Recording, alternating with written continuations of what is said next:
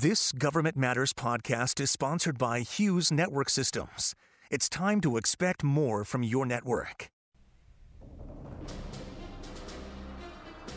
Today on Government Matters, lawmakers in Congress are pushing to safeguard federal employees from future politically motivated executive orders that could strip them of their civil servant protections. And today, there are more than 2 million female veterans. That's nearly triple what it was a couple of decades ago. Since then, the VA has transformed the care it offers them. Then, the US and UK have a long and special relationship. But changing leadership in Britain could mean a shift in priorities for the Allies.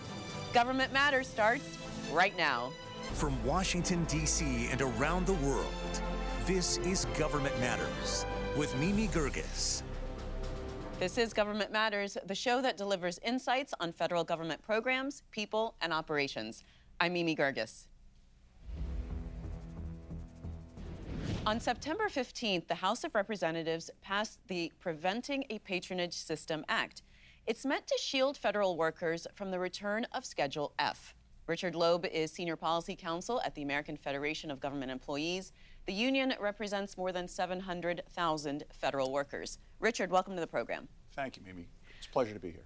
Remind us what Schedule F is.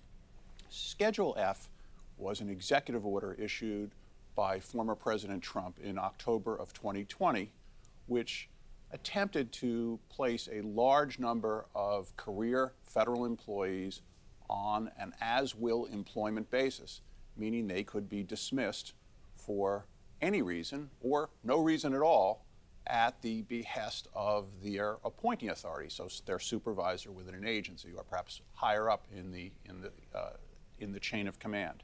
Uh, the purpose of Schedule F, many people believe, was to politicize the civil service, uh, and certainly that was an aspect of it. But it also would allow an administration to hire people at will. And the estimates of the number of people who would be affected by this Schedule F order uh, varied, but it was at least tens of thousands. And we calculated at the American Federation of Government Employees, AFGE, that it could have been hundreds of thousands of people because of the definitions used in the executive order. But the executive order went beyond that. I think what many people missed in the order, because it was buried sort of deep inside, was that it also placed many existing types of federal positions on uh, a potential uh, at will employment status. For instance, all attorneys in the federal government, administrative law judges would be placed on an at will basis, which obviously affects the uh, independence and integrity of at least the executive part of the judiciary. So. Well, well, that's what I wanted to ask you is what's the ultimate impact here to the operations of the federal government and, and the ability of the government to deliver services to the American people? Well, uh, I think the, uh, the good news, of course, is that President Biden rescinded the executive order that uh, specified or created Schedule F. Uh, but the, the, the, impact is that you would be placing uh, political and potentially patronage type operations much further down into the food chain, if you will, of federal employment. And people could simply be removed for no reason at all. They disagree with the administration. Perhaps they even agreed with the administration, but their supervisor just didn't like them. Maybe it was a personality dispute. Maybe they wanted to make room for somebody else they liked. It would have been the creation of an entire patronage system. Now, some people have said, "Oh, well, you can't have patronage, you know, that far down at the bureaucracy." But I've been calling it patronage, maybe perhaps with both a large P and a small p. You'd have a system of uh, favoritism, um, hiring friends, possibly even relatives. Perhaps they have to be a little bit distant under existing ethics laws, but it would create a system where everyone would essentially be on pins and needles uh, if they ran afoul of anyone in their chain of command. Now, Richard, explain the difference between the accepted service and the competitive service. Well, that's a great question, Mimi.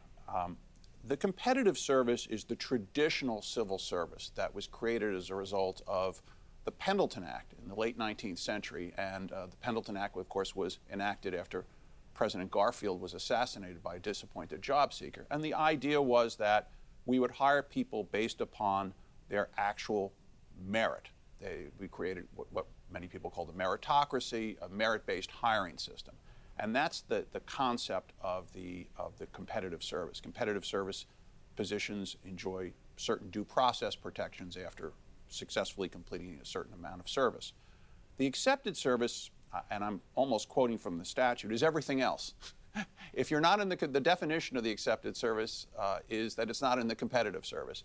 And there is no accepted service. There's literally hundreds, perhaps even thousands of accepted services. Positions are, are in the accepted service because they have either been placed in it by a statute or by a presidential order removing them from the competitive service. So, Richard, what would this legislation do? It's called the Preventing a Patronage System Act. Well, the, the, the concept of the law is that the existing accepted appointing authorities that are in statute as of uh, uh, just prior to the enactment of or the issuance of Schedule F would be frozen. Uh, and I, I, believe that's about six different appointing authorities. It does not prohibit, however, Congress from establishing more accepted appointing authorities. And, and I, I'd be remiss if I did not point out that one of the concerns we have at AFGE is while we certainly appreciate the fact that we have supporters in Congress who want to stop conversions of competitive service positions to the accepted service, there are many, many Schedule Fs that have developed through uh, congressional action where agencies are created or parts of agencies are created or positions are created that are exempt from all civil service laws. And uh, the amount of accepted service hiring authorities that have been created and are actually used for appointment seem to be growing quite rapidly. You know, we, we both know the, the tremendous work that government uh, employees do on a daily basis, but when people say they, they want to, quote, take on the bureaucracy and drain the swamp, what does that mean to you? Uh, I think it's a political slogan uh, that's supposed to, you know, get people's dander up in some way or another, to, you know, to uh, deal with their frustrations about life in general. Uh, but I, I, I, don't know that it's, it's, it's, it's, meaningful other than just that, to go to some sort of visceral emotional reaction that people are going through when, you know, in uncertain times, both in terms of economics, the changing world, uh, the pandemic, of course. So I think that's what it's really about. Well, the legislation has passed the House. What's the likelihood it will pass the Senate? I do don't I don't engage in political predictions on these things. Uh, certainly, we're hopeful that the the Senate will, will will seriously consider it. And very quickly, Richard, any other legislation that you're watching that could uh, impact federal workers? Uh, well, we're always looking for out for things like pay raises and, uh, of course, benefit changes. But uh, but I want to emphasize again that uh, if Congress is serious about protecting the competitive service they will do what they can to actually make sure that positions are placed in the competitive service and not continue to allow the proliferation of accepted appointing authorities as has been the case for the past several years. All right, Richard, thanks so much for being on the program. Thank you so much. Coming next, more women than ever before are joining the military. And in response, the VA is changing its services to better provide care for those female vets. We'll be right back.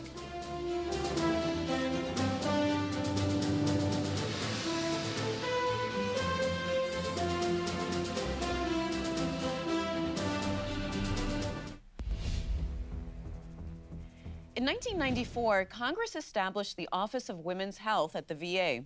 Since then, women have become the fastest growing group of veterans. Dr. Patricia Hayes is the chief officer. She's also the 2022 Service to the Citizen Government Executive of the Year. Dr. Hayes, welcome. Thank you. Good morning. Can you talk about the creation of the Office of Women's Health and its mission? Certainly, the Office of Women's Health has been around, as you said, for quite some time, but it, more recently, we've been elevated to be able to really address the needs of the growing population of women veterans. You know, largely due to the large number, the 20% of the military is female now, and we need to be able to continue to ramp up to be able to provide the best care to the women coming to us following their military service. Can you give me an idea of how large your organization is? Well, there right now today there are 660,000 women receiving health care across our 150 medical centers and about 900 outpatient clinics. So we're one of the largest healthcare systems in the world, and uh, it's integrated across the entire U.S. We have a women veteran. Uh, person uh, particularly uh, set to help women veterans at every VA medical center, women veteran program manager, and we have women's health providers at every VA medical center.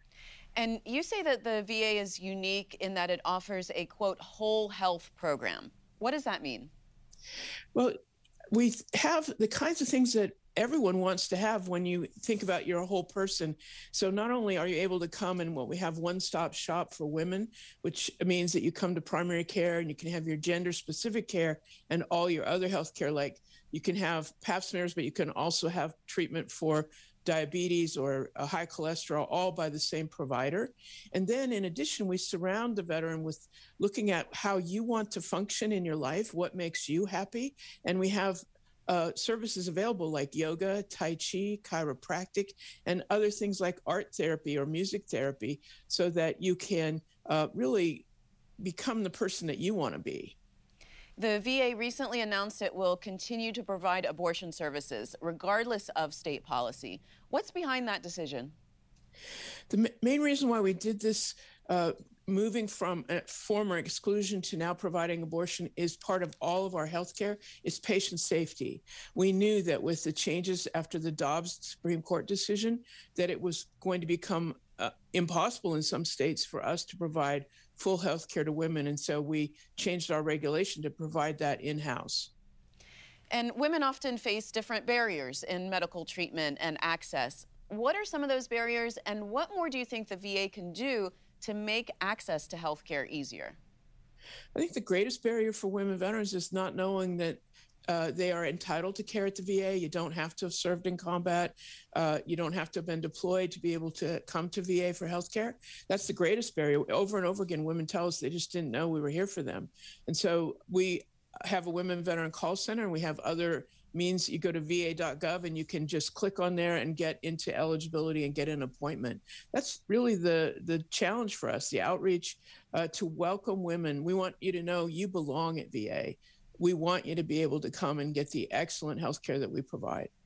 You joined the VA back in 1984. That was a long time ago. how yes. have things changed since then? you make me feel old, but when I first was in the VA, there were only a few women veterans that were uh, able to come in. Uh, we had one gynecologist that come, came once every two weeks. Uh, we now have services at every VA where we have women's health clinics and women's health providers, uh, integrated care, and we really have built up, as I said, from those few veterans that were brave and came to the VA to over a million women veterans touch VA services today. There have been recent reports of women experiencing harassment while seeking care at VA facilities. What's going on there, Dr. Hayes?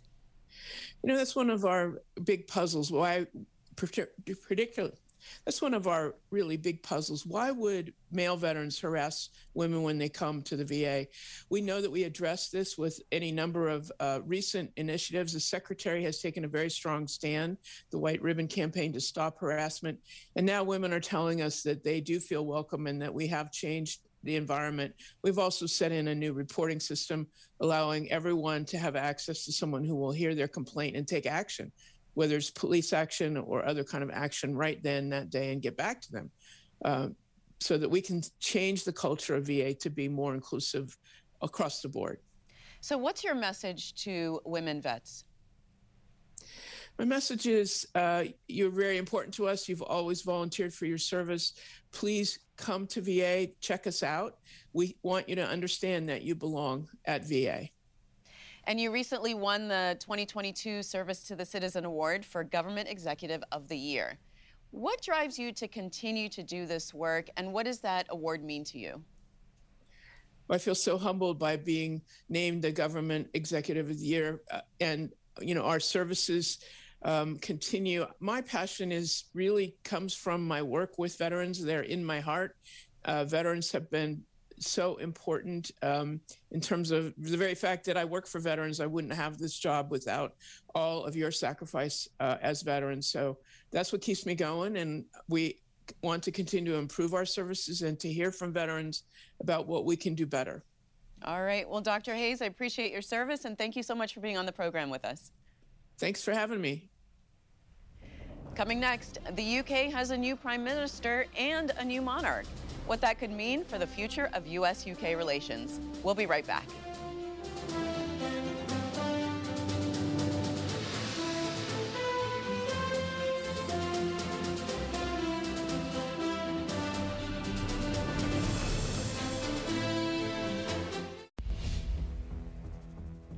President Biden met with the UK's new Prime Minister, Liz Truss, for the first time since she was appointed. Sam Edwards is an associate professor of history at Manchester Metropolitan University. Sam, welcome to the program. Thank you. Good to be with you. So, before we talk specifics, do you think in general that the UK US relationship will fundamentally change? I mean, I think it's been in a period of change for quite some time now, and that's connected to the, the different personalities that have been in those leadership roles over the last uh, 10, 15 years or so. I think there are key fundamentals, though, that are still very much in place and still very much strong, especially in terms of the relationship between the US and UK militaries and also intelligence agencies, which remains strong and has been strong for the past half century or so, if not more. So, what is Liz Truss's stance on Brexit, and and does that have the potential to impact her relationship with American leaders? I think it absolutely does. Um, this is the big question now, I think, in terms of the US UK relationship. What is this government going to do with regards to Brexit? What noises is it going to make? Has it been making with regards to, for instance, the Northern Ireland Protocol? Because it's quite clear that President Biden remains committed to Northern Ireland Protocol. And that's something that this new prime minister is going to have to work its work her way through as, uh, as she tries to find a connection, a, a level with uh, with the president. Can you uh, give us a little bit more um, information on that Northern Ireland deal? What's going on with that? So this is the deal which was set in place to ensure that the connection to the border between Northern Ireland and the Republic of Ireland remains smooth and that trade can continue um, unhindered, even despite the fact uh, of Brexit. And clearly, Biden is committed to that. He's, you know, his predecessor, President Bill Clinton, was key in brokering that deal originally in terms of the Northern Ireland peace process, in terms of the Good, um, Good Friday Agreement and he's clearly committed to um, to maintaining peace in the island of Ireland. And so that question of the protocol, what's going to happen, especially with regards to the noises that Prime Minister Johnson has previously made, and some of the noises now Prime Minister Truss has made with regards to whether there's there's flex there or what she might do with it. I think this is now the crucial, the key thing that they will perhaps um, broach. Truss's predecessors um, both promised a trade deal with the U.S. after Brexit. But Liz Truss says that that's not her priority. So, will there be a trade deal? I think that unlikely. And it's quite clear that whilst that was something those in favour of Brexit pushed, and there were those tabloid headlines several years ago now saying that this would be possible, this would come quite quickly, it's quite clear that that's not the case. The noises coming from the Oval Office make that more than apparent. And most recently, I think we can see Prime Minister Truss kind of managing expectations and trying to downplay the idea that a trade deal will happen in the near future. I think it's some way off. So, if not trade, then what are Truss's priorities? One imagines that a key priority now will be to establish something of a connection, something of a rapport with the, with the president. She's fresh into the role, and personalities do matter. There needs to be something in the way of a chemistry between two leaders if they're going to make progress on the big issues of the day. So I would suspect that given the fact that a trade deal is some way off, um, today's meeting will be about understanding each other, coming to some kind of sense as to how one another is going to operate. What are the key priorities for each government going forward? The UK also has a new monarch, obviously, after the death of Queen Elizabeth II. Does that change its diplomatic relationship with the US? I think it does. And this is why this is both a fascinating but also a challenging moment for the US UK relationship, for that much vaunted special relationship. We've got a moment in time where there's a new prime minister, and she's you know, poles apart politically from the president. And we also have a new monarch. And whilst Prince Charles, now King Charles, has a long running history with the United States. He's been there many times, first in 1970. Nonetheless, this is a new moment for the king. He's having to, to assume a mantle. Um, you know, Queen Elizabeth was a, a polished diplomat over the course of 70 years, and he's now got to take that up and to do his part as monarch in, uh, in maintaining uh, the close US-UK connection. I wonder, Sam, what you think about you know the the just the idea of this special relationship. Is it time for that to be updated? I mean, this is this has gone on for a long time, and and what are the two sides really getting out of that relationship? Um, that's a fantastic question. I mean, the special relationship has been declared dead many times over the last 40 or 50 years, and yet it kind of lingers. It remains, if only at times in ritual and rhetoric. But I think this is a moment in time where the changed circumstances, the changed Uh, in, in power and resources and global standing of the two powers means the special relationship does sound increasingly something of the past. And I think it's difficult to say that it is still here as it once was 40, 50 years ago in, in, in the here and now. That's not saying, though, that there aren't still some close connections, again, amongst the, the military and intelligence agencies. Just this year, US Marine Corps F 35 fighters deployed to the decks of the Queen Elizabeth II aircraft carrier. That suggests that there's still a close connection there, but whether we can legitimately talk about a special relationship now, as was the case with Winston Churchill in 1946, I think that's questionable. And finally, you know, we've been talking about the two governments and, and the leaders, but I wonder how the British citizens are reacting to the U.S. and if their attitudes have changed recently. That's another great question. What is that sense of connection amongst Americans and Britons more broadly? I think um, many British people retain a good quota of affection for um, for their American cousins across the pond. I think it's certainly the case that the current presidential administration is more popular than was the predecessor administration. Um, and there's clearly lots of connections between the two peoples in terms of travel and trade and education as well. So I think if there are two peoples on the world that do have some kind of close connection in terms of regularity of meeting, I think you could probably say that of Americans and Britons. All right, Sam, we appreciate you joining us from the UK. Thank you very much. Thank you very much. If you miss an episode of Government Matters, it's on our website, govmatters.tv. And tell us what you thought about today's program. You can reach us on Twitter at GovMattersTV. Follow us to get the latest updates, reminders, and links to our latest interviews.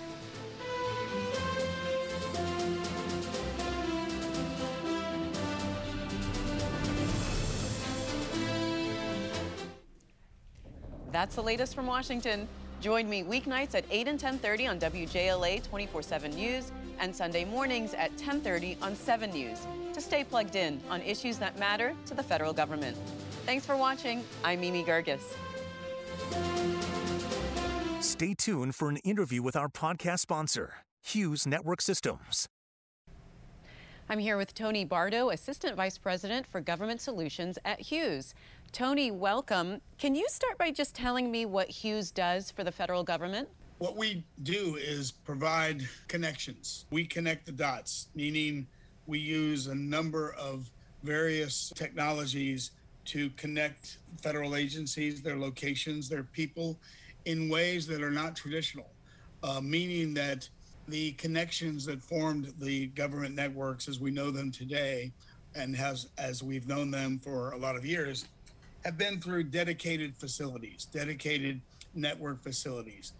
We have been taking this different approach to connecting all of our customers through the use of broadband, originally satellite broadband, but now managed networks and managed broadband services that include cable, include DSL, include wireless, include uh, traditional fiber, and, uh, and, and satellite, of course. Well, tell me about the HughesNet Gen 5 because that's the largest high speed satellite internet service. It is. It is. It's a very exciting service. We launched it um, back in 2016, and even an earlier version of it, Gen, which was known as Gen 4, that are called high throughput satellites. And these are satellite services that took satellite connectivity and speed and capability and capacity to a whole nother level. This is a service that we sell to our consumers. We sell it in a more robust fashion to um, our industry partners and customers as well as the government. Well, tell me what you're doing for the federal government with relationship to artificial intelligence and machine learning. We use our artificial intelligence capabilities to drive innovation with respect to customer care, customer delivery, the use of uh, understanding what our partners are capable of supplying in terms of broadband uh, services. And we use them to sort of understand in a proactive way, in a, in a speedy way, what could be predictive behavior of the network and use that predictive behavior to monitor the networks and monitor the network services. It takes sort of the guesswork out of it because we use the artificial intelligence to to give us more information than we would be able to get manually. And I understand, Tony, that you're also working on um, critical network backup and emergency connectivity for first responders.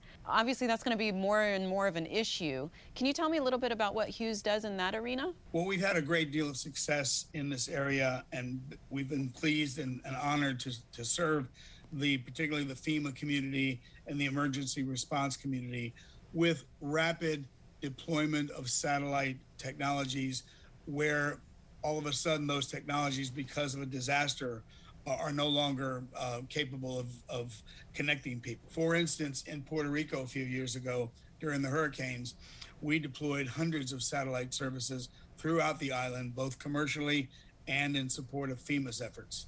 And in the absence of terrestrial ground uh, infrastructure that was working, satellite was really critical. All right. Well, Tony, thank you so much. Nice chatting with you. Thank you, Mimi. Nice chatting with you. Thanks for listening. Our daily show is produced by Catherine Roloff. Our managing director is Jerry Foley. Christy Marriott leads our technical crew. Our web editor is Beatrix Haddon. Visit govmatters.tv for articles, videos, and more. Government Matters is recorded at WJLA TV in Washington, D.C. Copyright Sinclair Broadcast Group.